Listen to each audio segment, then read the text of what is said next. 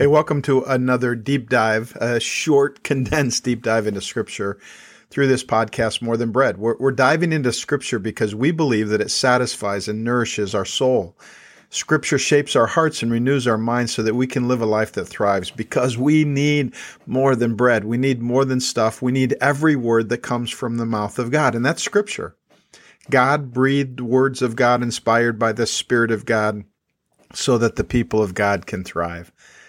And the word that we focused on in the last episode was the word grace. As we kind of, you know, did a little bit of a review of Ephesians chapter 1 and 2, the word was grace. And in some ways it's the same word in this episode, but we're adding to it a grace saturated word and and that's gospel. So in this episode number 174, hosted by me, Pastor Dan, we're diving into grace and gospel.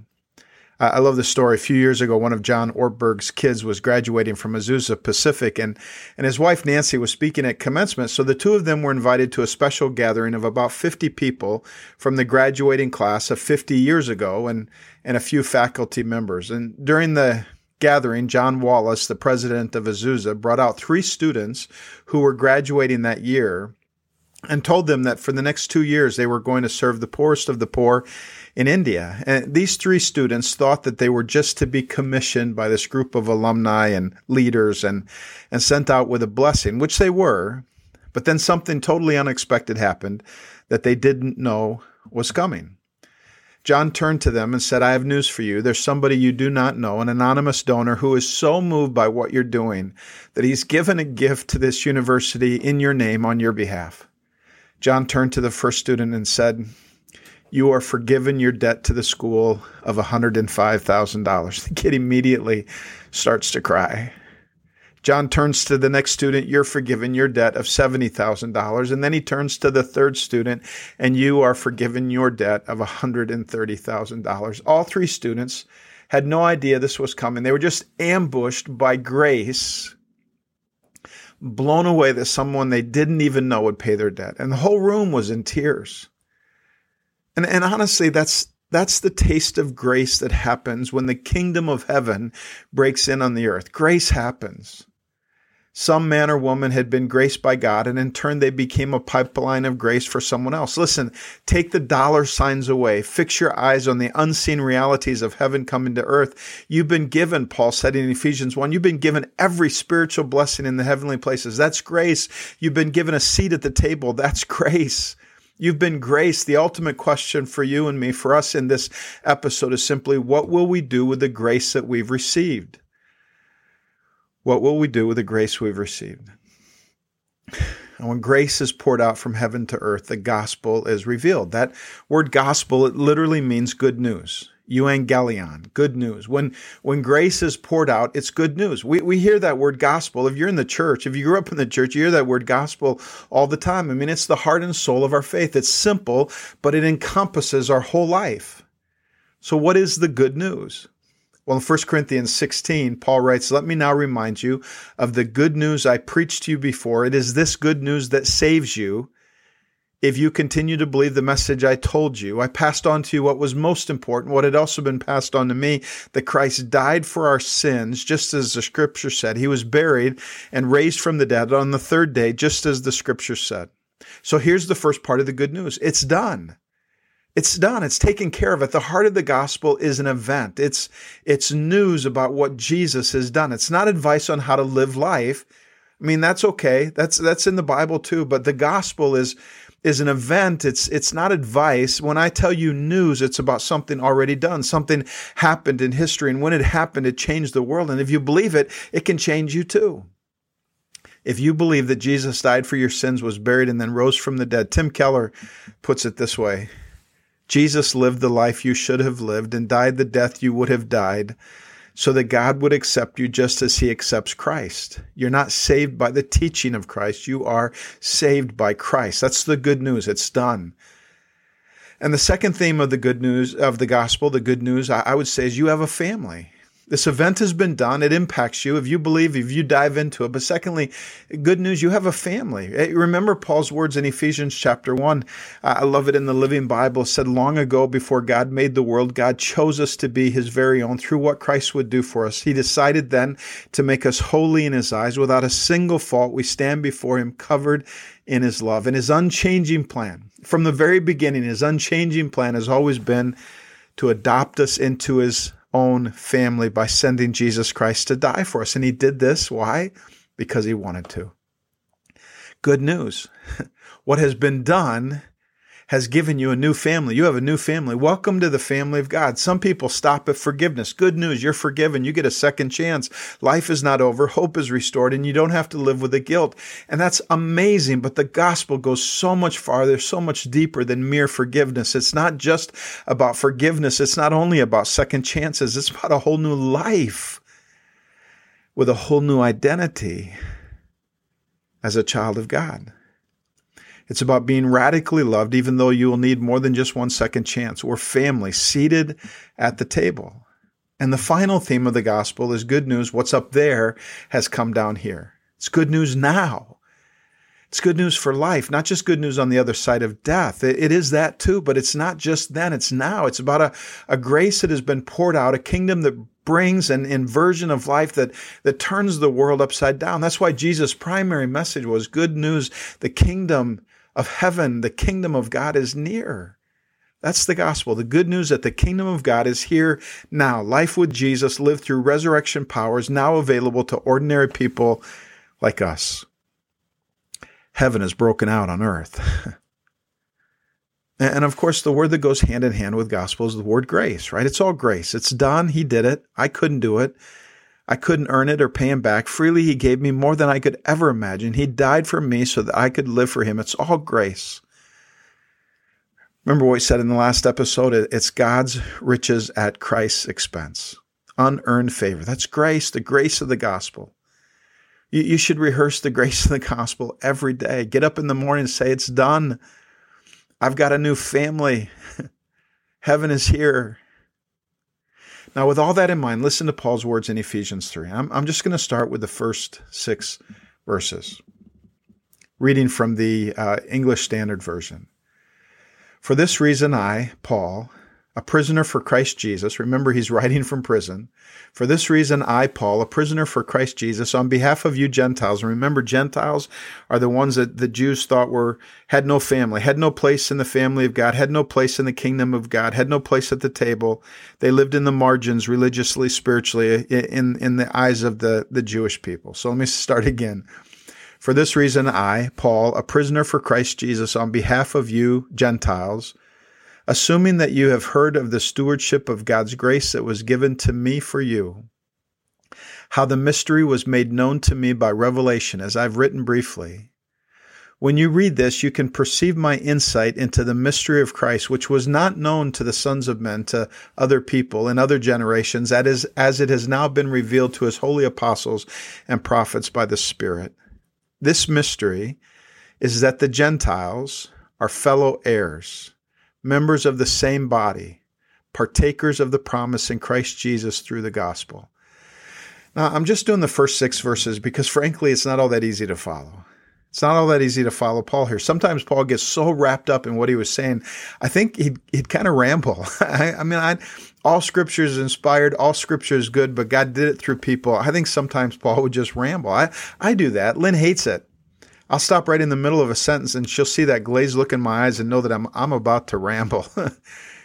in, in chapter 3, verse 1, Paul actually begins to pray. He, he says, For this reason, I, Paul, he, he actually begins, he wants to say, For this reason, I kneel before the Father.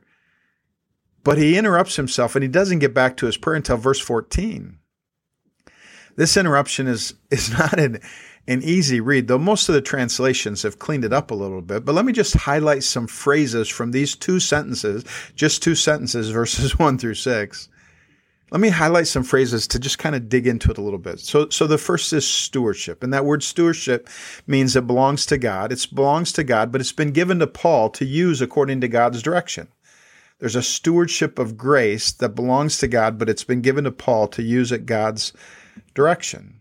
And then the word grace. I mean, grace is what made Paul tick. For Paul, everything began, continued, and ended with grace. Here, Paul says, Perhaps you've heard of the stewardship of the grace of God, which was given to me for you. He says, Grace has been given to me by God for you. and I just wonder how many of us live with that perspective. I, couldn't help but think of that as I read that passage. How many of us assume that when God graces us, that he does so for the sake of someone else?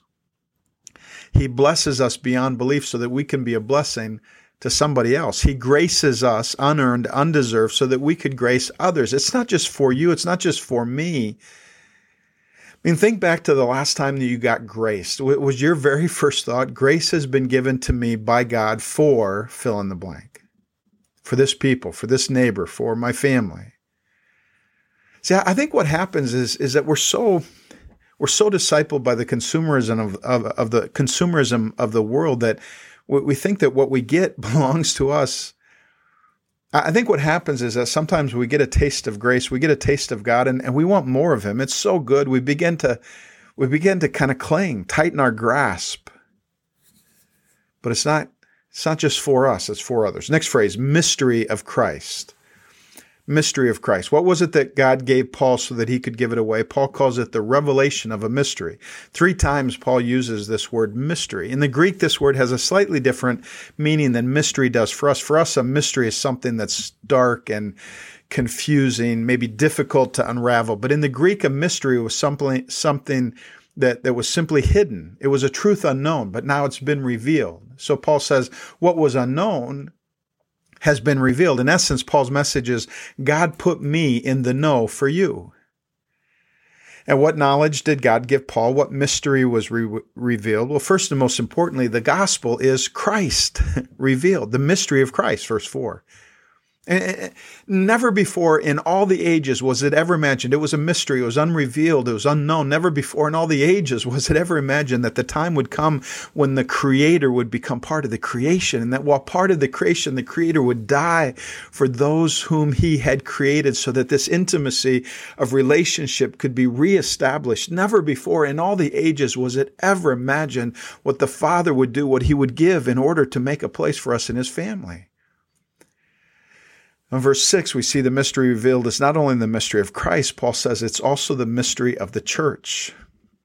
That all the walls would be torn down so that a new, dynamic, powerful community could develop. He, writes, This mystery is that the Gentiles are fellow heirs. They're part of the family. They're members of the same body. They're partakers of the promise in Christ Jesus through the gospel, through the unsearchable riches of Christ. I love that phrase.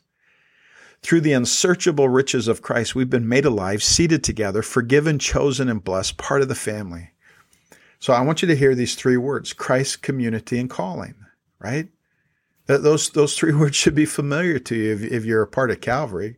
Christ, community, and calling. That, that's, that's, that's part of the grace. There's a calling that comes to us because of the gospel.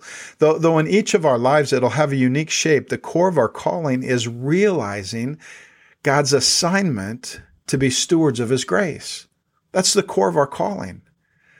Paul writes, I'm assuming you've heard of the stewardship of God's grace that was given to me for you. God's grace is given to us for others. That's what our front yard mission is all about. It's just simply saying God has given us a grace that's not just for us, it's for those who live by us. And, and you know what happens when we get graced and we pass grace on? Paul says it's like we become this marquee, this billboard in the heavenlies, advertising the wisdom and the grace of God. We become God's show and tell to the principalities and the powers, the spiritual forces of darkness. I can't even begin to tell you how important this is. For thousands and thousands of years, Satan has been thumbing his nose at God, rejecting and ridiculing the wisdom and the grace of God. But when grace flows not only to us, but through us, the wisdom of God is made known. See, grace has a cosmic effect. The importance of the church as the place where the purposes of God are embodied, not just a place that puts on worship services, but, but the place where it's embodied in the heavenly places, where, where heaven meets earth. We, we become the see I told you of God. Uh, let me read the next section of Ephesians 3, verses 7 through 11 of this gospel, Paul says, of this good news, I was made a minister according to the gift of God's grace, which was given to me by the working of his power. To me, though I'm the very least of all the saints, this grace was given to preach to the Gentiles the unsearchable riches of Christ and to bring to light for everyone what is the plan of the mystery hidden for ages in God, who created all things, so that through the church the manifold wisdom of God may, might now be made known to the rulers and authorities in the heavenly places. So here's what Paul's saying. Again, grace was given to me. By his power, grace was given to me, but it was given to me for others. In fact, it was given to me to give to the last people that would come to mind, at least for the Jews. It was given to me to give to the Gentiles. It was given to, to the people who are invisible to us because Christ wants his light to shine everywhere for everyone. So we proclaim the good news of the unsearchable riches of Christ to those in the margins. Stewards of grace for those in the margins. Now, what are the margins? Well, the margins are the clear spaces at the edge of a book. Except for the occasional note you write, the margins are are invisible, right? Unnoticed, like the people who live there. You find margins on the shoulder of life's highway. It's where people pull off because they're lost or broken or they've just given up. Your community, my community, our neighborhoods have margins, right? Tony Campolo, uh, just close with this story. I, he shares a, a, stewardship of grace kind of story. It's one of his signature stories, one of my favorites. It was 3:30 in the morning. Tony had traveled from East Coast time to Hawaii time, and it felt a lot like breakfast time. So I found himself in a greasy spoon diner at about four in the morning, munching on a donut and sipping his coffee. When the door of the diner swung open, and in marched eight provocative and boisterous prostitutes. Surrounded in the small diner, Tony felt completely out of place, and he was just about to make his getaway when he overheard one of them say, Tomorrow's my birthday. I'm going to be 39. Her friend, in quotation marks, responded in kind of a nasty tone. So, what do you want from me? A birthday party? You want me to get you a cake and sing happy birthday? Come on, the first woman shot back. Why do you have to be so mean? I was just telling you, that's all. I don't want anything from you. Why should you give me a birthday party? I've never had one in my whole life gave Tony an idea. When the women left, he called Harry, the the cook, over and said, "Do they come in here every night?" Yeah, he said. The, the the one next to me, does she come in every night? Yeah, that's Agnes. Why? Because she said tomorrow's her birthday. Tony said, "Well, what do you say we do something about that?" And so they made plans. Tony was in charge of decorations. Harry was in charge of the cake. By 3 a.m., the greasy spoon was looking pretty good. And the word must have gotten out because by 315, it seemed like every prostitute in Honolulu was in the place. At 3:30 the door swung open and in walked Agnes and everyone screamed, "Happy birthday!" Agnes's mouth fell open, her legs buckled. When everyone began to sing happy birthday, her eyes began to water. but when the birthday cake was brought out, she just lost it, began to weep. Harry the cook gruffly mumbled, Ah, oh, come on, Agnes, blow out the candles, or I'll have to do it for you. And, and finally, Harry did it for her. He blew out the candles, and then he handed her a knife, and Agnes held the knife, looked down at the cake, and softly said, Look, Harry, is it all right with you if I, is, is it okay if I, could I just keep the cake a little longer? Is it all right if we don't eat it right now? Harry shrugged, Sure. She got up off the stool, picked up the cake like it was the Holy Grail, and walked slowly to the door. And when the door closed, Tony Campolo broke the silence with the words, Could we pray? It's only an indictment against the church that any of us would think it strange for a sociologist to be leading a prayer meeting with a bunch of prostitutes in a diner at 3:30 in the morning. But he prayed. He prayed for Agnes's salvation. He prayed that God would pour out his grace upon Agnes and show her Jesus. When he finished, Harry leaned over the counter with a trace of hostility in his voice. He said, Hey, you never told me you were a preacher. What kind of church do you belong to? In one of those moments when the Holy Spirit brings just the right words, Tony replied, I belong to a church that throws birthday parties for prostitutes at 3:30 in the morning. Harry was kind of quiet for a moment, and then he almost sneered as he answered, No, you don't. There is no church like that. If there was a church like that, I'd join it. I'd join a church like that. And you see, for a moment, In a greasy spoon cafe in Hawaii, Tony Campolo was a steward of the grace of God for Agnes and Harry and all their friends. He was unveiling the mystery of the unsearchable riches of Christ. And through that stewardship of God's grace, a Greasy Spoon Cafe became a church, a church that became a showcase for the multifaceted wisdom and grace of God. So let me just ask you who has God given you grace for? Who are the untouchables in your life for whom God has given you His grace? Who are the people living in the margins for whom God has given you His grace? If God has graced you, it's not just for you, He's given you grace for others. Let me pray. Father, I, I pray that even now, for each person listening, that you would bring to mind a person for whom you have given us grace.